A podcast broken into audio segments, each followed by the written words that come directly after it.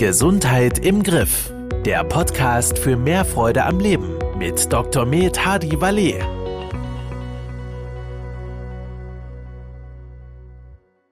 Herzlich willkommen im Podcast Gesundheit im Griff. Mein Name ist Manuel Kiefer und gegenüber von mir sitzt unser Experte Dr. Med Hadi Valet. Ich grüße Sie. Grüße, Herr Kiefer.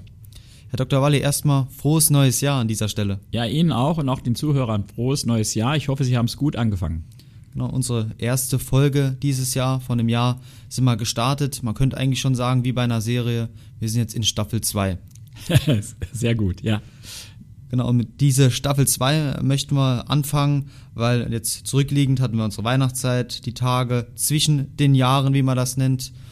Natürlich geht man hier häufiger essen, man wird von der Familie eingeladen und dementsprechend könnte es auch dazu kommen, dass man vielleicht ein, zwei Kilo zunimmt.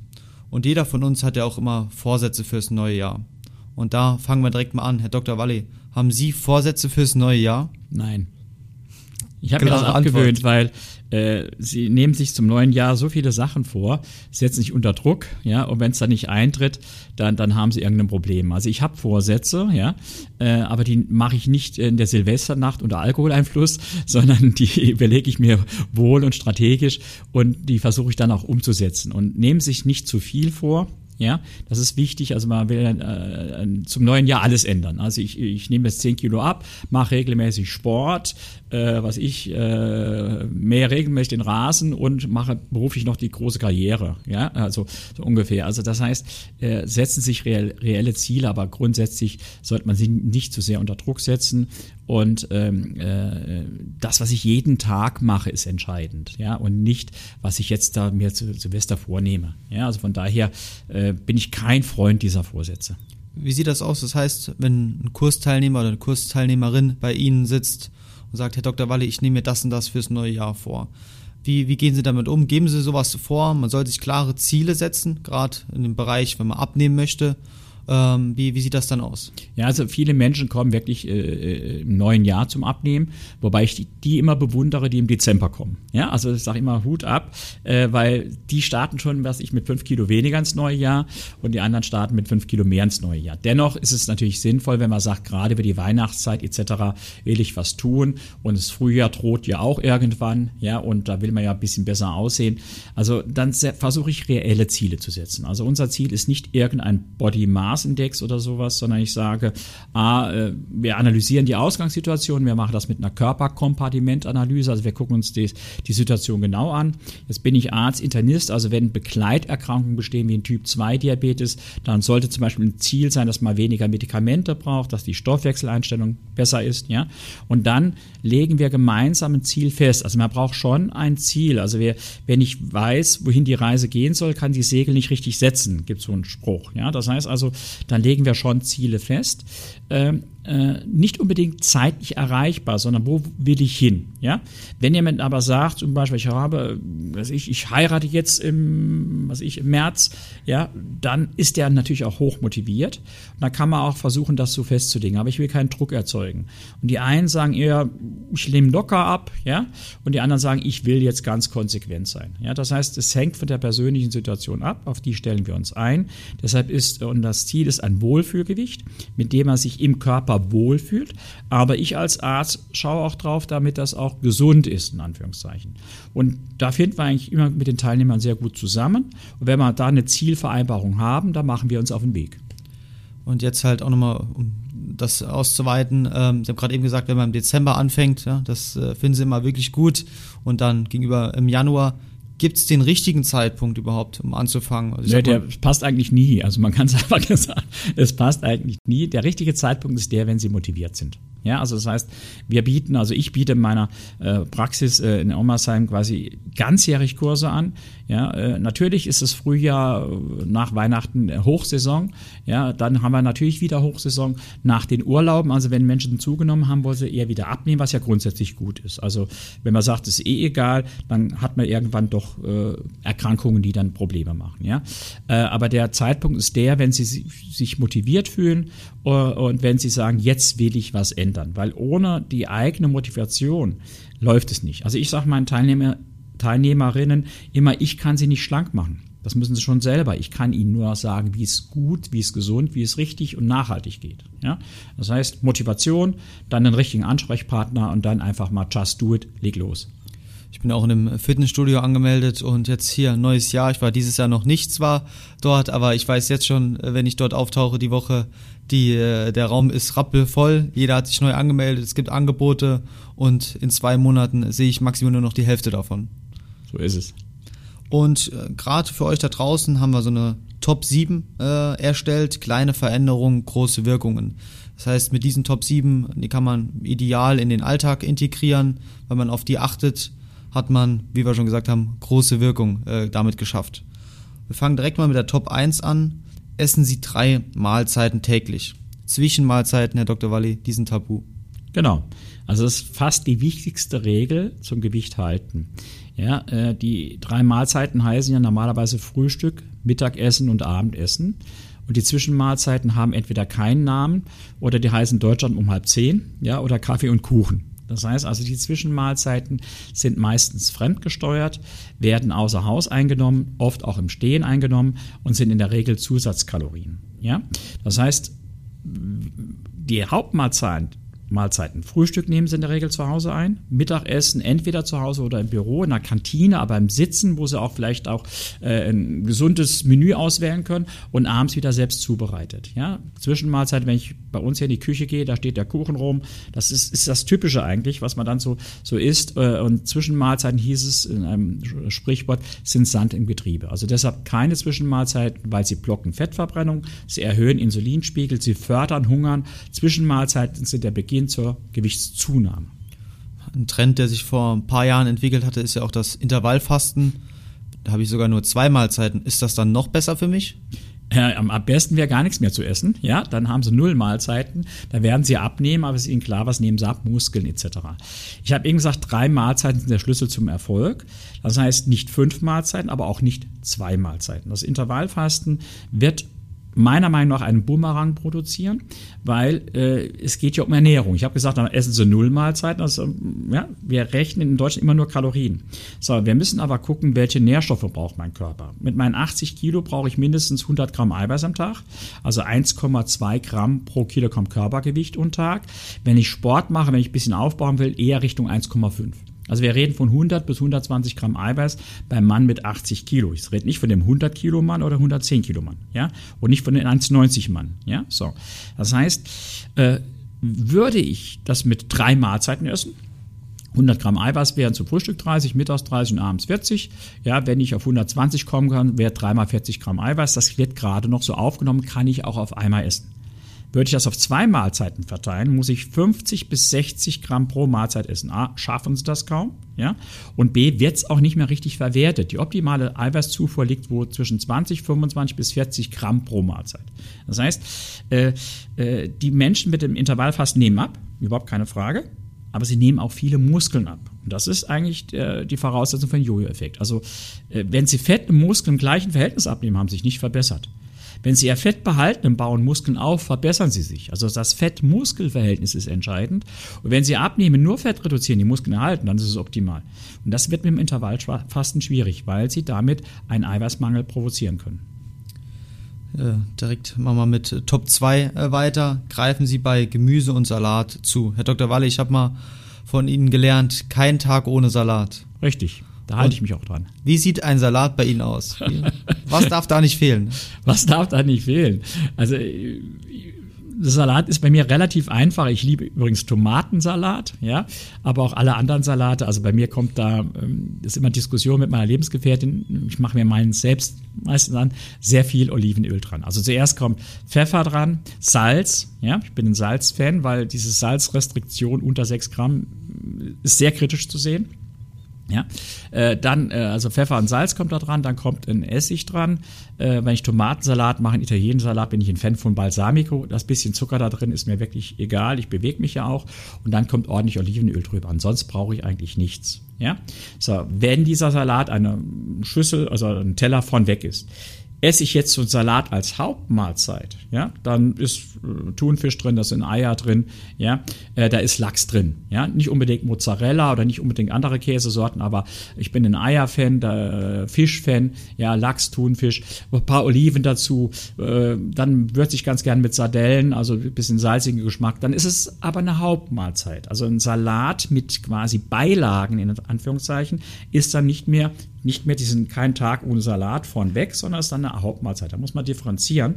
Wobei ich dann auch ehrlich sage, wenn Sie diesen Salat als Hauptmahlzeit essen, wird es schwierig, auf 30, 35 Gramm Eiweiß zu kommen. Aber da trinke ich hinterher eine schöne Tasse Kaffee, esse einen unserer Eiweißriegel dazu und ist die Welt auch in Ordnung.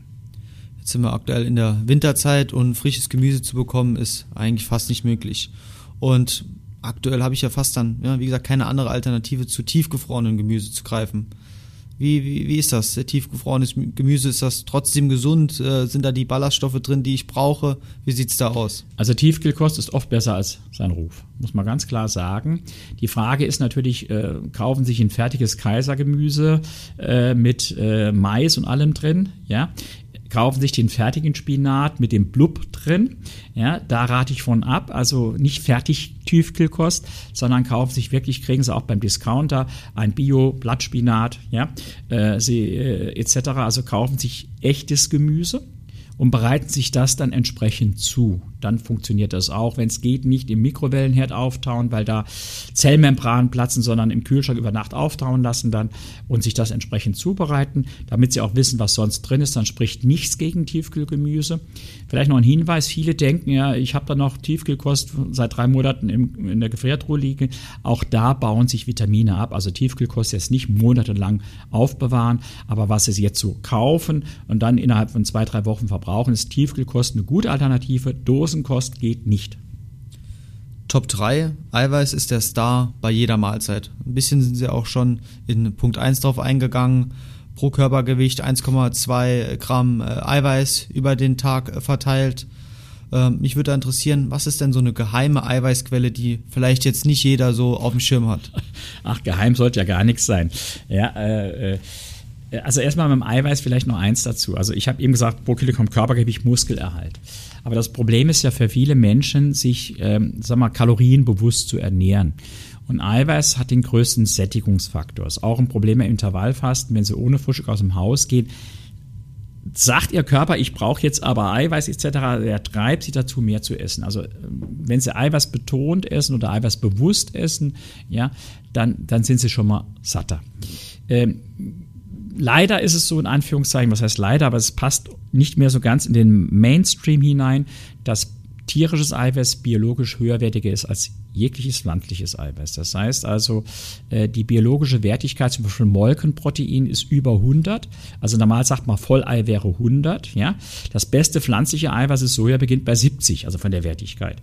Das heißt, äh, ich will aber jetzt nicht propagieren, dass sie nur noch tierisches Eiweiß essen. Nämlich, wenn sie jetzt zum Beispiel, ich sag mal, einen Fisch essen und essen, äh, kombinieren den mit einem eiweißhaltigen Gemüse, ja, äh, Linsen, Bohnen oder sowas, dann potenzieren sie die Wirkung. Also wir sind eigentlich von Haus aus Mischköstler. Pflanzenkost ist wichtig, super. Also kein Tag ohne Salat, Gemüse ohne Begrenzung und dann einen hochwertigen Eiweißträger. Wenn ich mich ovo-vegetarisch ernähren, also ich bin ein Eierfan, ja, aber nur Bio-Eier, ja.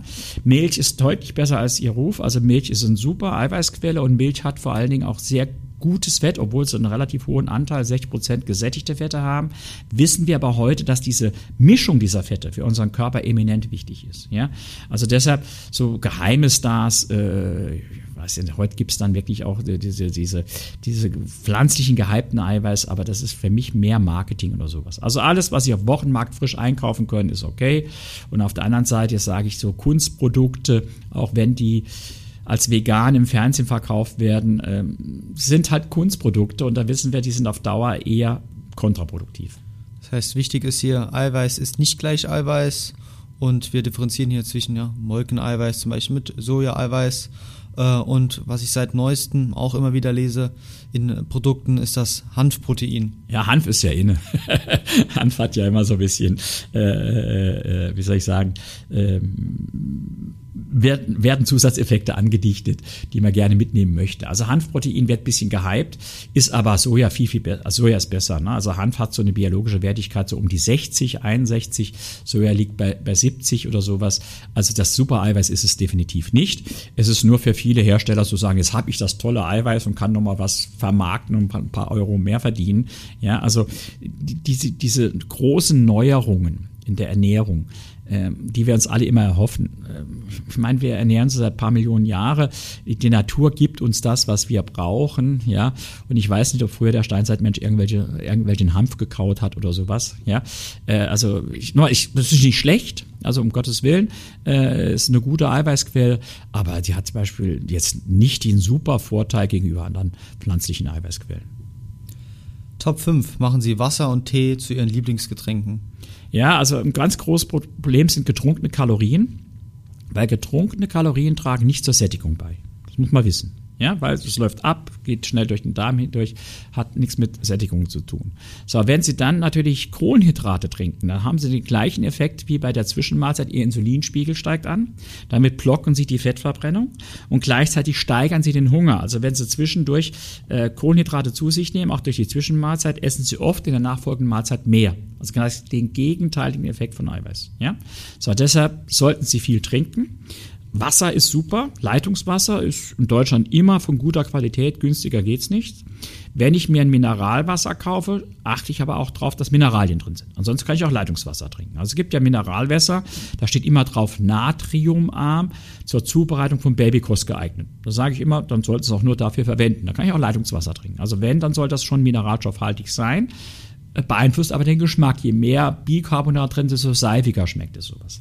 Tee ist klasse. Grüntee fördert, ähm, Grüntee enthält Substanzen, EGCG, also Epicalocatechin-Galat heißt, das ist ein Antioxidant, erhöht die, die Wärmeproduktion im Körper. Sie wissen auch, Grüntee, die Katechine halten wach. Also äh, Tee ist super, aber auch Kräutertees wirken gegen Entzündung, ja. Schwarztee ist so ähnlich zu sehen wie, wie, wie Kaffee, kann auch mal Verstopfung machen. Übrigens, Kaffee ist auch besser als sein Ruf, aber bitte ohne Zucker, kein Cappuccino, kein Latte Macchiato, Schuss Milch geht. Also aber Tee und Wasser wären sicherlich die gesündesten Getränke für zwischendurch. Wie sieht's aus? Ich hole mir jetzt die Coca-Cola Light, die Limonade Light. Sind ja gar keine Kalorien drin, kann ich ja ohne Bedenken trinken. Ja, also äh, wenn Sie jetzt sagen, ich trinke jetzt zwischendurch eine Cola, dann haben Sie das Problem, Zucker, Insulinspiegel hoch. Trinken Sie eine Cola Light, haben Sie das Problem zunächst mal nicht. Das stimmt, ja. Ähm, ich sage immer, das ist weniger schlecht und dadurch aber nicht gut, ja, weil es hält, äh, enthält äh, Süßstoffe, die, wenn sie zwischendurch getrunken werden, ohne dass Kalorien dagegen stehen, Hunger auslösen können. Ja? Es enthält sehr viel Phosphat, was ein Calciumbinder ist. Also ich bin manchmal ganz böse, sage Cola Light macht nicht nur Osteoporose, es macht auch Zellulitis, schreckt dann der eine oder die andere ab. Ja, das heißt, weniger schlecht heißt noch lange nicht gut. Ja, und wir sollten wegkommen von diesem kalorienzentrierten Denken. Also wir rechnen immer nur an Kalorien ja, dann esse ich in Dringen nichts mehr, dann bin ich perfekt, ja. Das ist übrigens das Problem beim Nutri-Score. Der guckt immer, was ist nicht drin, ne? Also kein Salz drin, super, kein Fett drin, super, ja, aber das ist ja eigentlich nicht der, die richtige Beurteilung. Wir brauchen ja diese Nährstoffe. Das heißt also, Cola Light kann ein Kompromiss sein, also ich erlaube das, weil äh, zu streng zu sein ist auch nicht. Ich hatte meinen Kursteilnehmer, der hat drei Liter Cola jeden Tag getrunken, richtiges Cola, ja. Den habe ich am Schluss so einen halben Liter, ein, zwei Gläser Cola Light erlaubt. Ja, damit kann ich leben, wenn er das ausgleicht durch Gemüse etc., kann er auch diesen Phosphatgehalt etc. durchaus ausgleichen. Das heißt, nicht gesund, aber weniger schlecht. Top 5. Gezieltes Krafttraining strafft die Figur. Wer ja. will das nicht? Klar, will jeder. Also äh, Bewegung strafft die Figur grundsätzlich, auch Ausdauertraining. Aber äh, wie soll ich sagen, wenn sie abnehmen und es schwingt in die Muskeln, und das Fett bleibt, ich sag mal, von der gleichen Größe, da hängt es irgendwo rum. Wenn sie aber unter dem Fett die Muskeln aufbauen, dann strafft das das Ganze. Ja? Der Muskel ist quasi der, der, der Gegenspieler des Fettes. Der Muskel erhält sie gesund. Der Muskel ist gut fürs Immunsystem. Das heißt, wir, wir beachten viel zu wenig die Muskeln. Ja, ich bin ein Fan sogar, dass ich sage, je älter jemand ist, desto wichtiger ist Krafttraining. Nochmal Ausdauertraining ist super, aber die Gewichtung sollte sich mit dem Alter, so über 50, eher zwei Drittel Kraft, ein Drittel Ausdauer oder zumindest 50-50 verschieben. Ja? Also nur Walking, nur Fahrradfahren, nur Schwimmen ist nicht ausreichend. Ja? Das heißt also der Muskel, und wenn Sie, kennen ja die Bodybuilder, ich will das extrem nicht sagen, die definieren ihren Körper, also der Muskel, breite Schultern und ein Waschbrettbauch kriegen sie halt nur durch, durch Krafttraining. Ja? Und äh, heute ist ja noch in, äh, was ich in straffen Po etc. zu haben, da müssen sie halt, was ich, Kniebeugen und andere Sachen dafür machen. Äh, und der Muskel entlastet aber auch Gelenke. Der Muskel verbrennt Kohlenhydrate. Der Muskel macht sie schlank im Schlaf. Also der Träumer von alle. Ich sag gestern Abend noch im Kurs meinen Teilnehmern, wenn der Herr Glitschko sich abends ins Bett legt und ich lege mich abends ins Bett. Wir stehen beide morgen früh auf, dann hat einer der beiden Glitschko-Brüder, egal welcher, doppelt so viel Kalorien verbrannt wie ich. A, weil die deutlich größer sind, weil sie deutlich mehr Muskeln haben und diese Muskeln heizen Kalorien weg. Ja, das ist einfach so.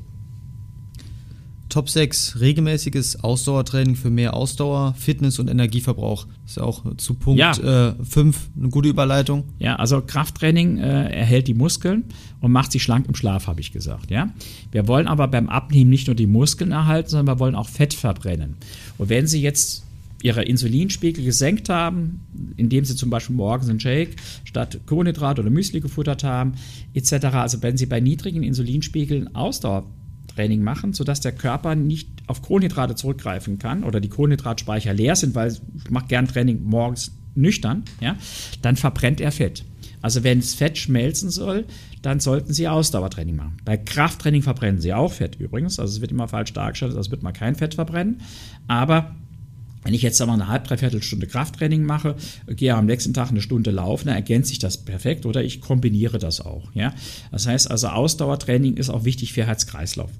Ausdauertraining hat auch Krafttraining auch, aber Ausdauer auch, positive Effekte auf das Immunsystem.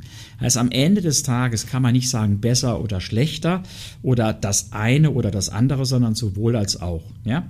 Da junge Menschen sich körperlich stark bewegen, insgesamt Eiweiß besser verwerten, auch mehr Kalorien und damit auch mehr Eiweiß essen, ist bei jungen Menschen, würde ich sagen, zwei Drittel Ausdauer, ein Drittel Kraft. Die machen es aber oft umgekehrt, weil sie Muckis haben wollen und einen definierten Bauch haben wollen. Also da ist es mehr die Ästhetik.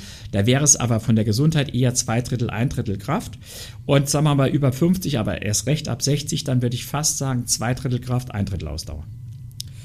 Wie Sie schon sagen, da ist es wichtig, sich auch vielleicht so eine Art äh, Trainingsplan äh, zu erstellen oder auch da vielleicht mal im Fitnessstudio äh, oder auch äh, im, im Reha-Zentrum, wo man unterwegs ist, äh, auf, auf Hilfe äh, zu, zu fragen im Prinzip, dass man gezielt an seinen individuellen Status sein Training auch anpasst. Dann Mix aus Kraft, äh, ja, Ausdauer einfach in die Woche integriert. Genau, also ich habe ja auch äh, Patienten, also Menschen, die irgendwelche Erkrankungen haben, Bluthochdruck, Zuschauer nach Herzinfarkt, Diabetes mit Gefäßschäden.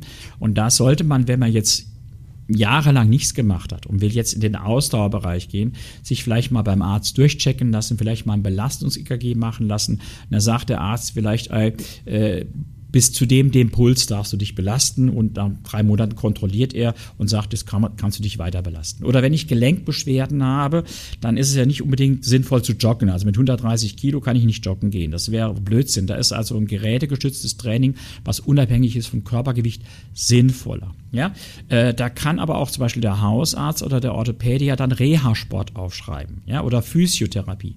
Also Krafttraining heißt nicht automatisch Muckibude, das also Fitnessstudio, ja. Es gibt aber heute sehr gute Fitnessstudios, die sich eher als Gesundheitsstudio sehen, die auch Physiotherapeuten, Diplom-Sportlehrer etc. dort als Trainer haben. Also wenn die so Krankenkassen geförderte Kurse anbieten, ist das schon mal ein Qualitätsmerkmal, weil die dann eine gewisse Zertifizierung haben. Es gibt sogar heute äh, Trainingsstudios, Gesundheitsstudios, Fitnessstudios, die für Diabetiker zertifiziert sind. Also sie können dann zum Beispiel, da ist jemand vor Ort, der Blutzucker messen kann. Weil wenn sie trainieren, haben ihr Insulin gespritzt und können sie ja vielleicht in den Unterzucker kommen und dann kann dort jemand den Blutzucker bestimmen, hat auch dann direkt Traubenzucker zur Verfügung, um sie da zu unterstützen. Das heißt, es gibt keine Ausrede wegen irgendeiner Erkrankung. Man sollte sich da aber kundig machen und äh, äh dann sich beraten lassen. Also wir es, und oft ist es so, gerade wenn sie initial eine Physiotherapie oder sowas machen, die meisten Physiotherapeuten haben auch so, so, so einen Kraftpark noch dabei, wo man dann halt am Ende auf eigene Kosten trainiert. Also die Krankenkasse kann so ein Training ein, halb, drei, ein halbes Jahr in der Regel unterstützen, aber dann nimmt man halt ein paar Euro in die Hand, weil besser kann man sein Geld nicht investieren. Top 5, äh, Top 7, ausreichend Schlaf ist wichtig. Zwölf Stunden schlafen, Herr Dr. Walle, ist das ausreichend? Ja, wenn ich zwölf Stunden schlafen würde, würde ich mit Kreuzschmerzen aufwachen und käme nicht mehr zu mir. Also zwölf Stunden ist definitiv zu viel. Es gibt ganz interessante Untersuchungen bei diesem Thema Schlaf. Was ist die optimale Schlafdauer? Ähm, ich sage mal, nach den Daten für 90 Prozent der Menschen zwischen sechs und acht Stunden. Das heißt, länger schlafen scheint auch ungünstig zu sein. Ja, ähm, scheint also auch was äh, Gesundheit angeht, bis auch zum Gewicht ungünstig zu sein. Weiß ich nicht, ob ich dann mich zu lange nicht bewege. Ja, äh, bei der Gesundheit mm, spekuliert man, da sind vielleicht Menschen drin, die wirklich deshalb müde sind, weil sie schon eine chronische Erkrankung haben, die erst später zum Ausbruch kommt, die bei der Studie nicht entdeckt wurden. Also das heißt, und kürzer als sechs Stunden ist sicherlich auch zu wenig. Also kurz schlafen fördert zum Beispiel Übergewicht. Ja, äh, wenn sie zu wenig schlafen, dann haben sie morgens erhöhten Krelinspiegel, also das Hungerhormon, 25 Prozent höher. Sie futtern mehr, äh, sie essen eher süß. Ja, das heißt zwischen sechs und acht Stunden, wobei die Schlafqualität auch wichtig ist. Also Menschen mit starkem Übergewicht, gerade Männer, haben oft dieses Schnarcher-Syndrom, Schlafapnoe-Syndrom. Die liegen dann wirklich zehn Stunden im Bett, aber sind nicht erholt im Schlaf. Wir hatten in einem anderen Podcast über diese Tiefschlafphasen mal gesprochen, diese REM Phasen, die sollten vier bis fünfmal in der Nacht eintreten. Viele trinken abends Alkohol, weil sie meinen, sie schlafen da besser. Das Gegenteil ist der Fall. Das heißt also, die Schlafqualität, dass der Körper in diese regenerativen Phasen kommt, wird dadurch verschlechtert. Das heißt, Schlafhygiene heißt für mich, abends nicht mehr den Bauch so vollschlagen, also nach 19, maximal 20 Uhr, je nachdem, wenn ich ins Bett gehe, äh, nichts mehr futtern. Äh, abends runterkommen, also nicht äh, einen Gruselfilm noch bis nachts gucken, müssen wir im Alter nicht mehr, äh, dieses helle, grelle Neon-Stromsparlicht weglassen, eher was Entspanntes lesen und eine Regelmäßigkeit haben. Ja, also wenn Sie äh, sagen, Sie, Sie, Sie gehen um, um 10, halb elf in die Kiste, dann lesen, lesen Sie noch was, sind Sie um 11 Uhr, schlafen Sie ein, stehen um 6 Uhr auf, haben sie ihre sieben Stunden. Ja, das können sie nicht nach vorne und hinten verschieben, wie ihr Rhythmus ist. Äh, und äh, früher als ich jung war, da war das anders. Da hat man unter der Woche wenig geschlafen, da konnte ich am Wochenende mal zwölf Stunden schlafen. Äh, in meinem Alter ist es wirklich so, man redet ja von der senilen Bettflucht. Ja, äh, heißt also, ich stehe am Wochenende auf wie, wie un unter der Woche auf. Wichtig auch, viele Menschen legen sich mittags hin. Also ich bin ein Freund dieses Powernappings, vermisse ich leider hier, da es beruflich nicht geht. Also, aber Powernapping heißt sich nicht mit das ein oder zwei Stunden ins Bett legen. Das heißt also, dieses kurz wegnicken, 10, 12 Minuten, das meint man mit Powernapping. Wenn ich ältere Menschen habe, die sich mittags ein oder zwei Stunden hinlegen, dann muss ich das am Nachtschlaf definitiv abziehen. Also wenn ihr jetzt sagt, ich brauche jetzt im Alter sieben Stunden Schlaf und schlafe aber mittags von, von zwei bis vier, dann bleiben mir in der Nacht nur fünf. Dann werden sie halt, wenn sie um zehn ins Bett gehen, um drei Uhr nachts wach. Ja, weil die oft dann noch früh ins Bett gehen, ältere Menschen. Aber dann sind die nachts um drei wach und dann klagen sie über Schlafstörungen. Und wenn ich dann mal nachhöre, sage ich, Mensch, ey, äh, ich lege mich da, ja, es ist ein Teufelskreis, deshalb mittags zwei Stunden hin. Dann sage ich, entweder mal zeitlang mittags nicht hinlegen oder wirklich zehn Minuten hinlegen, Wecker stellen. Dann ist man einmal so weggenickt und wird wieder wach. Und dann geh mal nicht um zehn ins Bett, sondern um elf. Dann kannst du auch bis morgens um sechs oder sieben schlafen. Ja? Das waren unsere Top sieben kleine Veränderungen, große Wirkungen. Die sind halt wirklich auch gut im Alltag zu integrieren. Ja, sollte man sich äh, vielleicht ein Beispiel davon nehmen. Das ist aber auch alles natürlich immer kein Muss. Äh, jeder ist da individuell, hat seinen Tagesablauf, je nachdem. Wir haben auch schon mal drüber gesprochen. Nachtarbeiter ist das da immer so leicht umzusetzen, gerade was das Thema Schlaf angeht. Äh, Ernährung während der Nachtschicht, außer vielleicht eine Pizza zu bestellen, wenn ich mir nicht was vorbereite, ist schwierig und und und. Das heißt, das sind natürlich immer nur die, die Ideale, die wir hier eventuell darstellen Klar, können. aber es gibt auch für diese Menschen Lösungen. Also da kann man sich auch mit einem Profi unterhalten, mit einem Arzt oder Ernährungsberater etc. Und äh, wenn man sich ein bisschen Mühe gibt, ich kenne das wirklich von Nachtschichtlern, die sagen, da gibt es ja nichts außer Pizzaservice sowas, aber es gibt ja den Begriff Meal Prep, also Mahlzeiten vorbereiten. Dann nehme ich mir, wenn ich das will, auch etwas mit, mit auf die Schicht. Ja? Oder ich sage ich mir jetzt, äh, wenn ich wirklich nicht essen kann, wenn ich viel unterwegs bin oder sowas, da habe ich unseren Regel oder einen Shake dabei. Also bevor ich irgendein Fast Food esse, also ich nenne das heute Fake Food, ja, Fertigpizza, alles, was er liefert, ist ja Fake Food, also angeblich Essen, sage ich jetzt mal. Da greife ich lieber zu so etwas wie, wie in Eiweißregeln, Eiweißshake und sowas.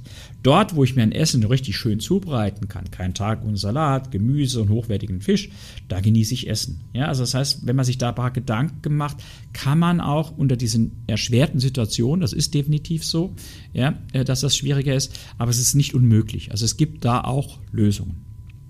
Herr Dr. Walli, ich wünsche Ihnen guten Start ins neue Jahr und wir hören uns in der nächsten Folge. Ja, guten Start ohne Vorsätze, ja, und bis zum nächsten Mal.